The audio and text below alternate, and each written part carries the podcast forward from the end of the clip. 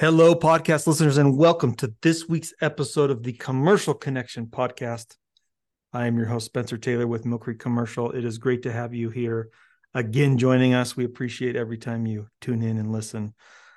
On today's episode, we're talking about passive income. My friend Roger Jacobson is joining us. Roger is I'm going to say the word prolific multifamily investor. National and international. He's a great friend. I met him probably a couple weeks here after moving to Salt Lake City 7 years ago. Gosh, it seems like it was sooner than that, but it was like 7 years ago. Roger, welcome. Thanks, Spencer. Thanks for having me on the show today. You bet. My pleasure. My honor. Before we get in, let's just learn a little bit about you. What do you like to do when you're not doing successful real estate investing? Family, hobbies, interests? Tell us a little bit about yourself. Sure. I have been doing a lot of different things for a long time. So my passions are definitely cooking yummy food. I like smoking meats. Just this recent Sunday or yesterday, we did some desserts, and so that's some new stuff that I'm doing. I've been doing a lot of wheeled hobbies, so I like to road bike, mountain bike, motorcycle, ATV, side by side, all that stuff, and like to do a lot of outdoors, hiking, kayaking, stuff like that. What? So you got my attention with smoking. What's your favorite cut to smoke? Boston butt, a pork shoulder, and that's just one of the best meats. I think you get a good flavor off of anything you do, but I think that extra fat that pork has is fantastic. Wow. Let's just cancel this episode and go smoke something. Awesome. Yeah. I haven't really done pork. I mostly do brisket. I would say I do brisket like 3/4 of the time. We did a St. Patrick's Day pastrami. Oh, cool. And I did not realize before that started how, I won't say it's easy, but how you can do it so well. So yeah. You just take a brisket and then you prepare it and then you sous vide it, which is to boil it in a bag for forever. Yeah. And then you let it cure for forever. Yeah. But then you smoke it. And when you take pastrami off of the smoker, that is one of the best flavors ever. That's so fun. So fun. Well, without further ado, let's get into it. Tell us a little bit about what you're doing in the investing world, and then let's hop over to just discuss this topic of passive income. I want to pick your brain. Why is it so important? Why should everyone be looking to do some sort of passive income investing? And let's just kind of go down that road. Sure. So my company is based on multifamily value add.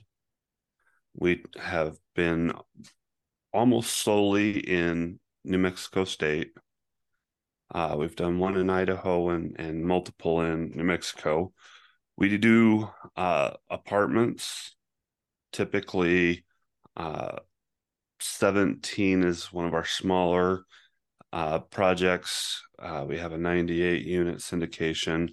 We take apartments that are existing, not heavy lifts that need big remodels, but we do more of a carpet and paint style remodel.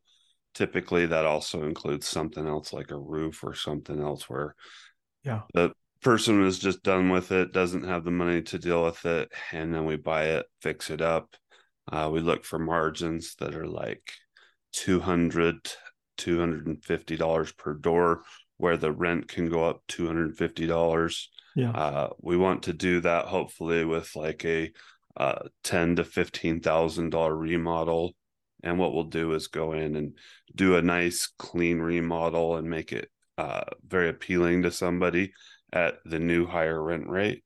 And then we usually don't do a fast remodel. We would never kick everybody out. We would just usually let it go as they turn up and as they move out. And then we'll just try and keep it on some type of schedule. So our typical hold is 2 to 3 years. We focus on getting them remodeled and getting a new price for them. And then that also triggers a actual percentage return for our investors. So if we were to hold it for the 4th, 5th, 6th year, the return for the investor would go down because it wouldn't be through the value add.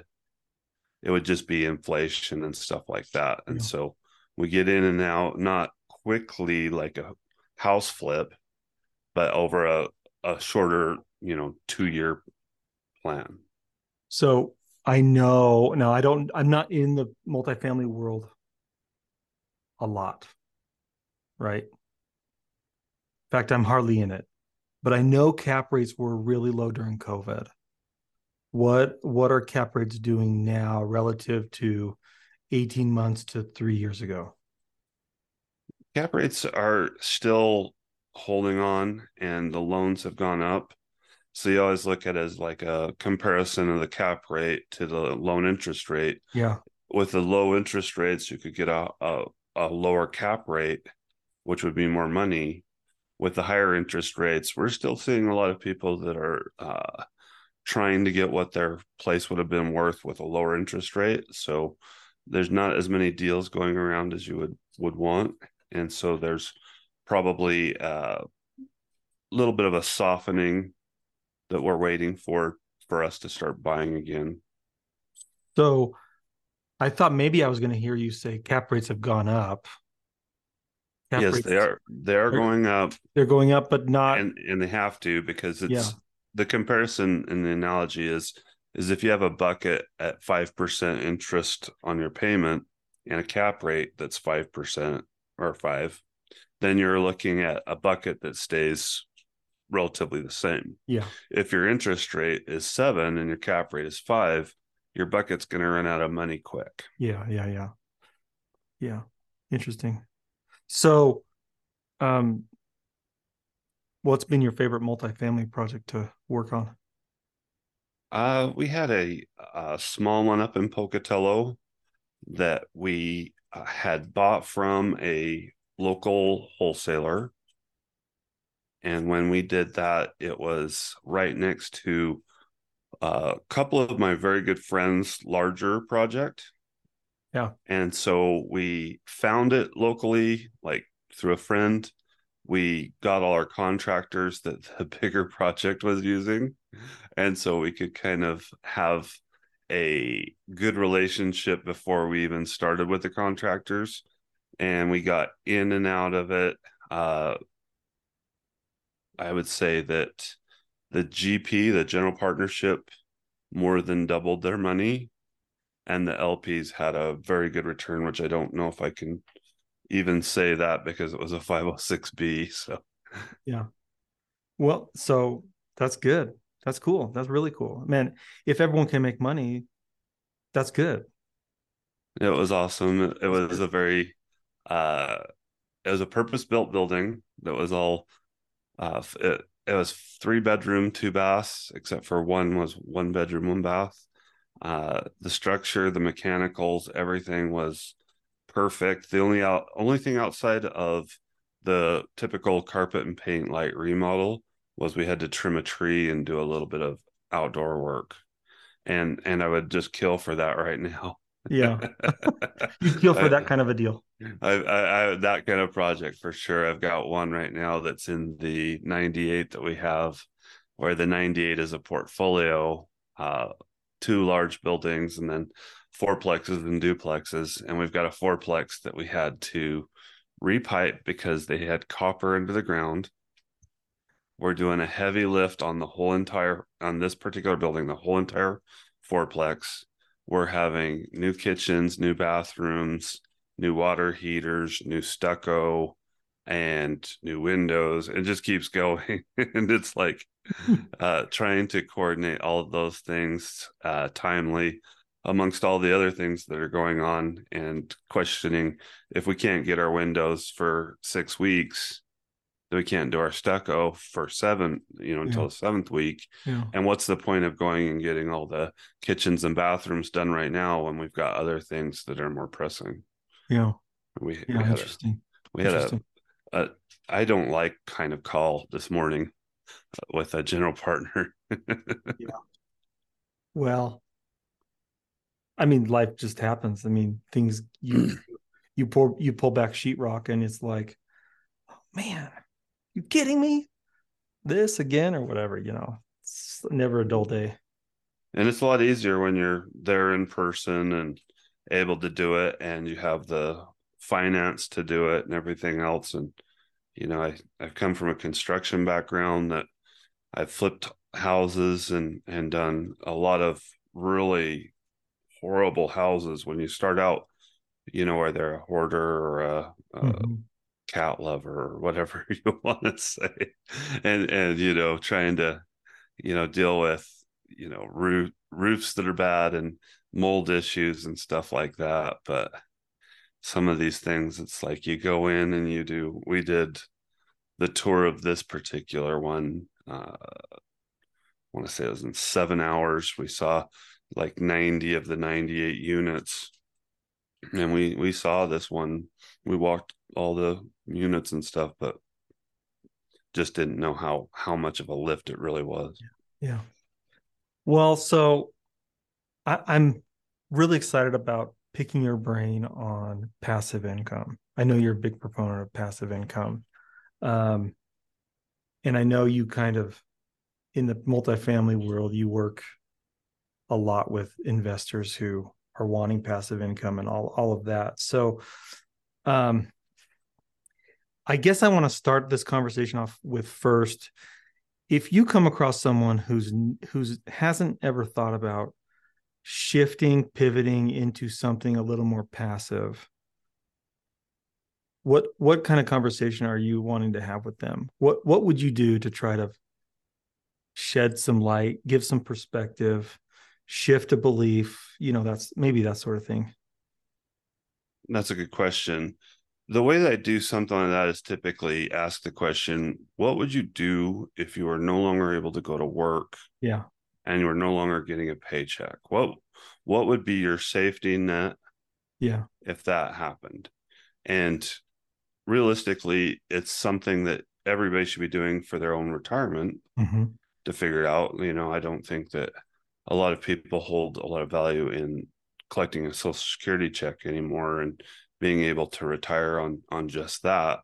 And so you want to figure out ways that you can do things where you can make money in your sleep, and that could be as simple as a gumball vending machine, or it could be something where you invest with partners that are active or you're passive, or you just have money that you can put to work through different means, like doing a hard money loan or a personal loan or something like that. And you just need to sit down, have a real deep look at your finances, what you spend money on, what your mortgage is, what you spend, if you go out to restaurants, if you have car payments, if you have credit card payments, what is that monthly total, or the monthly nut as we call it? And how can you earn that much money without actually driving your car to work? How can you make money in your sleep? So we do a lot of different things to do that. I personally have a Airbnb in my basement.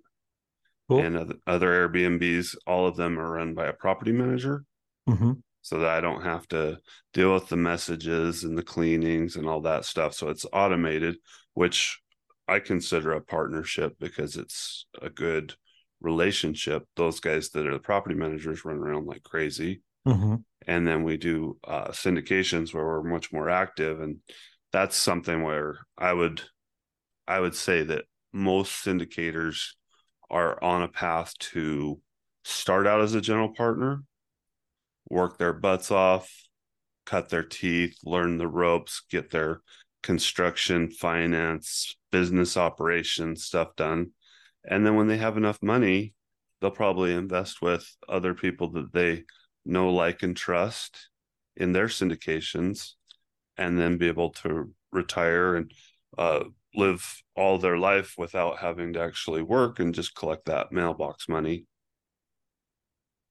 You know, something happens, like, to your soul when you know, like, the passive income comes in, even if it's like, okay, I'm earning, you know, I have my full-time job, whatever, but then I'm earning a quarter of my income through passive income, through streams of passive income. That's so powerful. It changes you. It lifts a burden not equal to the amount of passive income that comes in. You know what I mean? Absolutely. When you have multiple streams of income, it's like the opposite of when you feel like you're going to go bankrupt. Yeah. And you can't cover all the bills, because every time you answer the phone or every time you open the mailbox, it's another bill and another person that's, you know, trying to get your money, and you feel like they're just bloodsuckers trying to suck the life out of you. Yeah. When you have multiple different ways that you make money, it's like you open up your bank account and the amount is just more. It's like, well, I spent some money. How did that money get in there? Mm-hmm. You know, it's automatically deposited. When you go to the mailbox and you're like, oh, this spam, you know, somebody wants to sell me some overpriced, you know, home improvement, dental care, whatever it is, just constant spam, where it's like, I don't really need the mailman to deliver me 30 different ways to spend my money. I got that covered. But you can also open up your mailbox and be like, oh, I got a check for this investment and that investment. And it's a cool thing. I don't know if you want to go down this road, but it takes a lot, man, it takes a lot to get there. Like, emotionally, grind, the work ethic, the consistency, the patience. It can take a lot to get to the point where you're replacing some of your, you know, your typical income, your job income, for something passive. Anything you want to share on that front? Sure. I think the first thing you have to do is set your goal. Yeah. And if you can find like-minded people, there's a lot of different places that you can find people that do investments, and, you know, you can share the knowledge and stuff like that. The problem is definitely getting out of your comfort zone. Uh-huh. And sometimes that's going to be just a point in your life where you're going to be like, this has to happen. Yeah. You know, like, I can't fathom the idea of not having this money do, you know, more work for me. Like, if you're getting 1% to 3% in a bank, mm-hmm. and you have a potential where you can make 16% to 20%, how long are you going to stay on the fence thinking, you know, well, maybe now's not the time? Yeah. I think of a story that was when I was really having a hard time back in 2008. I was at the point where I had a cabinet shop that had been taken using eminent domain. The construction industry as a whole. You were working, you were doing cabinets back then? Yeah, I wow. did construction. And so as a contractor, I specialized in high-end woodwork. Mm-hmm. So I worked mostly up in the Park City and Deer Valley area. And these would be second homes for multimillionaires. And I saw an opportunity to buy a shop. And so I bought this cabinet shop, just a little one down South Temple and 8th West area in Salt Lake City. And I was able to push projects through there, do projects like cabinets, built-ins, all sorts of woodworking things. And when I was there, it was great. And I got up to a point where I had 14 guys and everything else. And I could pretty much write my price for a lot of my projects, and nobody really cared because they were really more interested in the quality than the price. And what happened was Union Pacific came to Salt Lake City and made a deal so that they could reroute their train tracks and make nice big curves instead of tight turns by the Gateway Mall. Mm-hmm. And when they did that, Salt Lake City gave them carte blanche. They basically drew a railroad track through my cabinet shop. Oh, man. And so a perfect storm of housing market falling, construction industry falling, the whole entire income that I had was gone.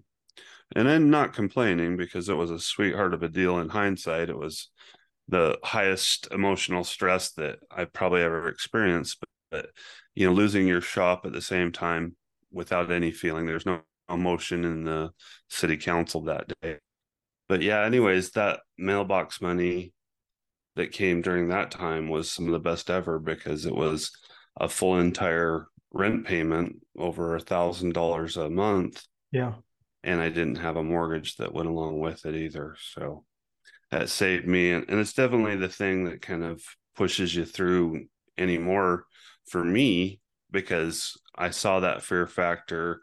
I can tell you how all those different times in my life, I've gone from being an employee to being a contractor when I had a kid, being a contractor that hires employees when I had a second kid, being a contractor that has employees and travels to other states when I had a third kid. And that was necessity.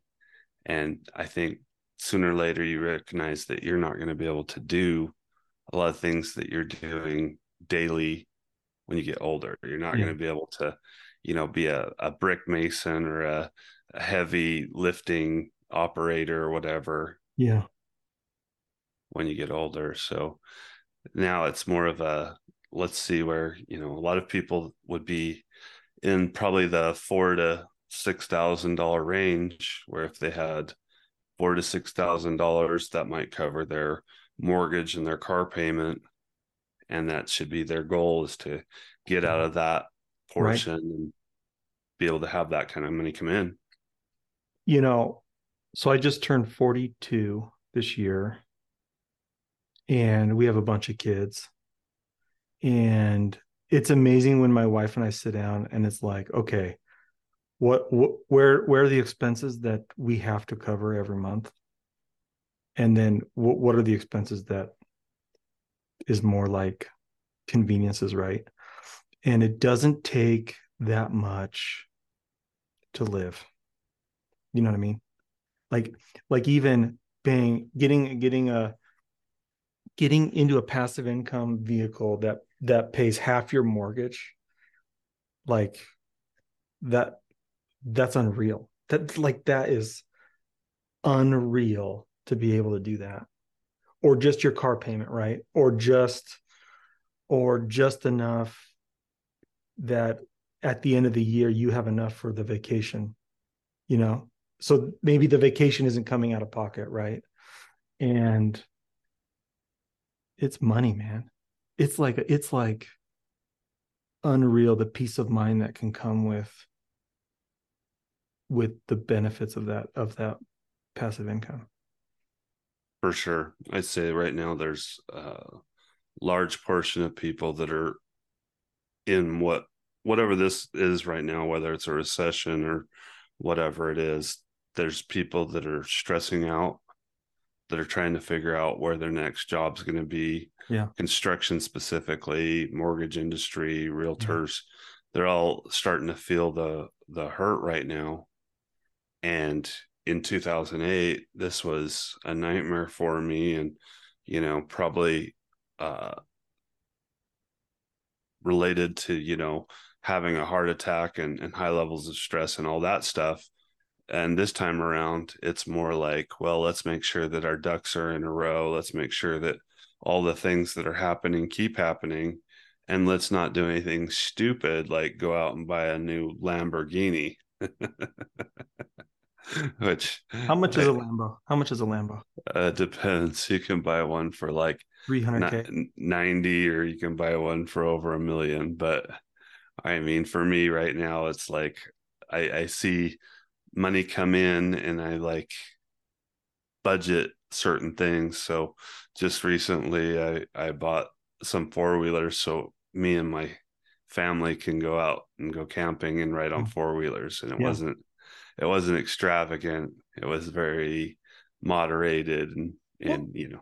Well, so I see that very differently than a Lambo, right? So even like, okay, $100,000 Lambo.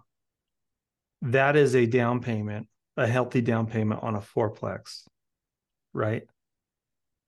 That's going to pay you forever. And it's only going to get better as the mortgage gets paid off, right?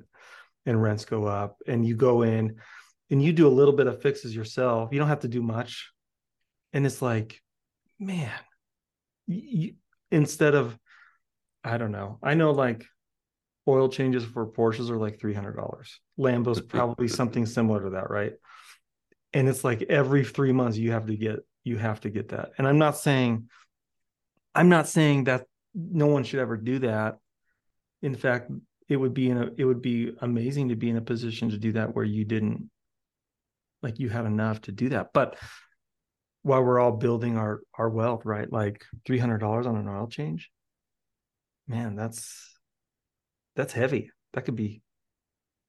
That's heavy, right? That is the exact opposite feeling I get when I'm like, oh, $300 a month coming in per door on a fourplex or whatever, or $150 a door on a fourplex. I don't know. It's crazy, the different feelings that those invoke. Absolutely. You're crossing a couple of different planes, but one is a depreciating asset, right, where one is, you know, typically real estate is an appreciating asset. One kicks off money and one sucks money. Mm-hmm. And, you know, to be a value investor like I am, I always would look at it like, well, if I was going to buy a Lambo, first I'd buy it with my passive income. Yeah. And second, I'd try and find a way to make it work that it made sense. Well, I'd probably rent it on Turo, which sure. is like a website, typically like Airbnb, and then see if that could even, you know, pay for itself or make money. Or even just pay for the expense, the monthly maintenance, right? The monthly expenses on it or something. Anyway, there's smart ways to do almost anything, but that's definitely how I do my vacations. Is every time I do a vacation, I'm always looking for the real estate, you know, inputs. At least, do I like this place? Would I want to own something here? Is there a way that I could own something here and make it an investment? Right. You know, we're working on a big project in Honduras right now, and the big project will be 4 syndications. It'll probably take 2.5 years or longer to build. And in the meantime, I'm also like talking to other people. You know, I've got an input where one of my friends that I met while I was in Roatan was like, you know, you could buy one of my lots and build a fourplex here and sell it off. Yeah. I'm like, so I could build a fourplex with much more lenient building codes and laws, and building expenses are a lot lower as far as the labor side goes. And then I could sell that as a 4 individual condos. And also talking to another person about buying their house and doing a timeshare there. So it's always like, you know, I would rather be on vacation on an island, yeah, and doing the same like mental work and thinking about how I would turn into investment than be stuck in, you know, suburbia or wherever. And I love my house here in Pleasant Grove, so there's that. Utah's not a bad place to like grow a business and skip over to the mountains in an evening or over the weekend or whatever. It's a wonderful place for sure. Roger, you have a podcast. Yes, I do. Okay, so you might have to correct the name, but it's Retire Wealthy and Happy. And I was going to say retire wealthy and wise, but it's not a Ben Franklin quote. Retire wealthy and happy. So if it's okay, let's dive into that. What does retire wealthy and happy mean? And then I want to ask you what's maybe a nugget or two that you've taken away from doing your podcast, which, by the way, has been so successful. I mean, I think the last thing I read that you posted was like 50,000 downloads in 3 months. That might be not as accurate. We did hit 50,000 downloads, and going in, it was we thought we'd start on just being a real estate podcast. Yeah. Then we decided to focus on a much broader subject of retiring. And then, you know, I have a few friends, maybe we'll have like 1,000, couple thousand downloads, and right. And it just blew up, and we had just tons and tons of people that got in it. And, you know, people ask me questions like, well, tell me what a syndication is. Mm-hmm. I'm like, well, if you refer to the first 5 episodes, it's all there and recorded and breaks it down and everything else. And it's been good information. As far as the podcast goes, that's been really an oxymoron, I think is what I would call it, like very surprisingly, everybody that we've had come and speak on our podcast says, oh, I don't want to retire. I'm like, well, we're the retire podcast. Like, can you not put down retirement while we're trying to like build it up? And they're like, well, I got all this and this going, and I enjoy my job, and I get this, you know, a lot of times it's passive income and everything else. It's like, we ask everybody in the podcast, what is your future retirement going to look like? Oh, and we're probably 80 to 90% of our guests just kind of, there is no retirement. I don't care. And the standing joke that I make is, you know, I'm not looking to sit on the couch and get caught up on my Oprah reruns. Yeah. You know, I'm just looking to choose where I am, who I'm with, and what I'm doing. Yeah. You know, so if you're looking at your phone and able to live on an island and collect that money, and it's just a short time that you have to spend making sure that everything works, you're not looking for retirement. There's no, like, I don't want to go from working 2,000 hours a year to working zero. Right. It's more, I want to decide who I'm with. You know, for me, I like to work with family and friends. Yeah. And I don't care if I'm flipping a house with my children working with me. There's not going to be a time when I'm going to be picking up any like 200-pound tools or materials or stuff like that. But, well, you know, I mean, I know a guy pretty successful in all aspects of what the definition of success means, wants to retire. I think he's going to go into honey, like beekeeping and making honey. And I think that's what he wants to do, right? So to your point, I think a lot of people don't want to just sit around and do nothing when they retire, but they want to do kind of their hobby passion. Absolutely. A lot of people say travel, you know, RV travel and go see their grandkids, right? Get out and experience different cultures, build, you know, schools, hospitals, orphanages in third world countries. Yeah. I think we both know Randall Wall. Yeah. And, you know, he's gone from losing everything to above a decamillionaire. And I think the only thing that he would really want to do is go and be in Nepal and just help people, the disadvantaged people. You know, it's a different mindset. Once you control your own destiny and your own life and finances, then you just want to give back. Well, I'm thinking here, like, it's amazing how people who have money don't hardly ever think about it. You know, my parents just retired, and my dad has a bunch of rentals. He's like he would get wind that one of his neighbors was selling, he'd go on their porch and was like, hey, the Joneses down the street said you might be moving. Can I make an offer on your house? And he, like, that's how he would build his portfolio. And he has a bunch of passive income and loves being a landlord. I don't think I've ever met anyone who just loves being a landlord like my dad does, but loves changing the sprinkler head and he just loves it. He just loves it. And so, but he's telling me they just moved down to St. George. He's telling me things he does and things he wants to try just to keep busy and make a little money. And I'm like, wow, Dad, you really don't think about money the way you used to.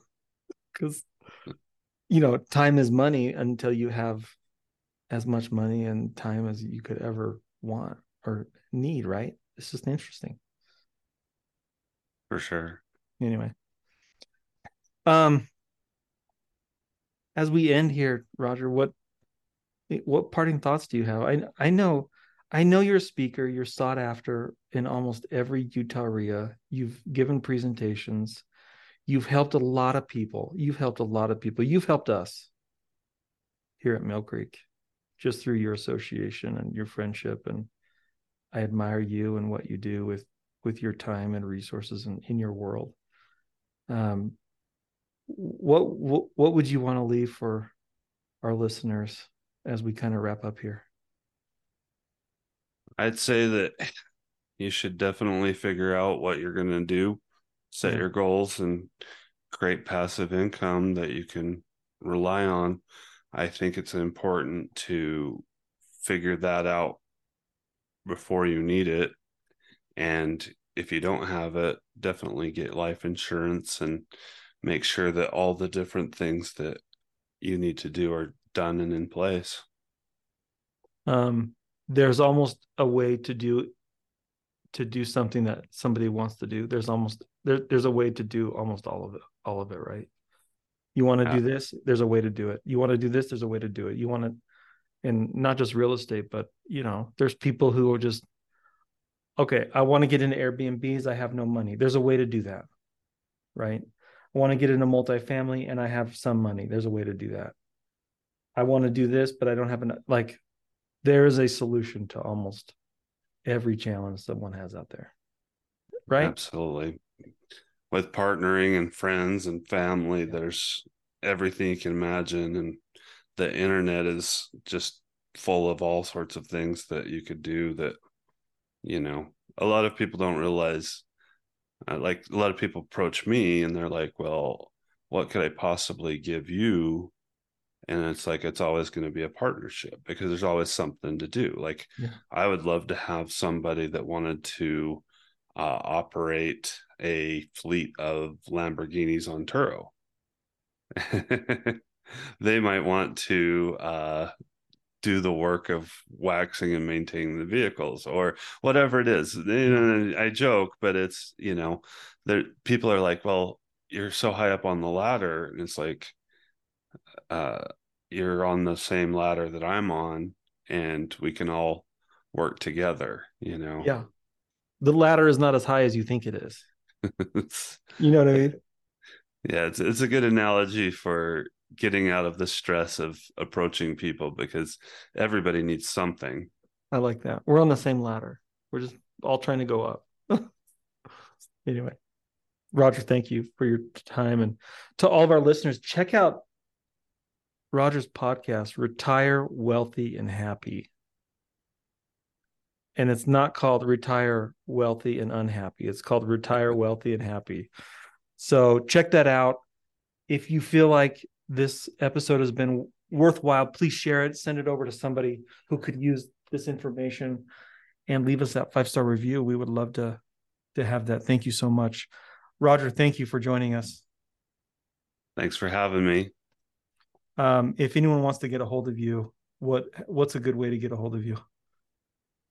You can definitely reach out on Facebook, Roger Jacobson, Instagram, Roger Jacobson.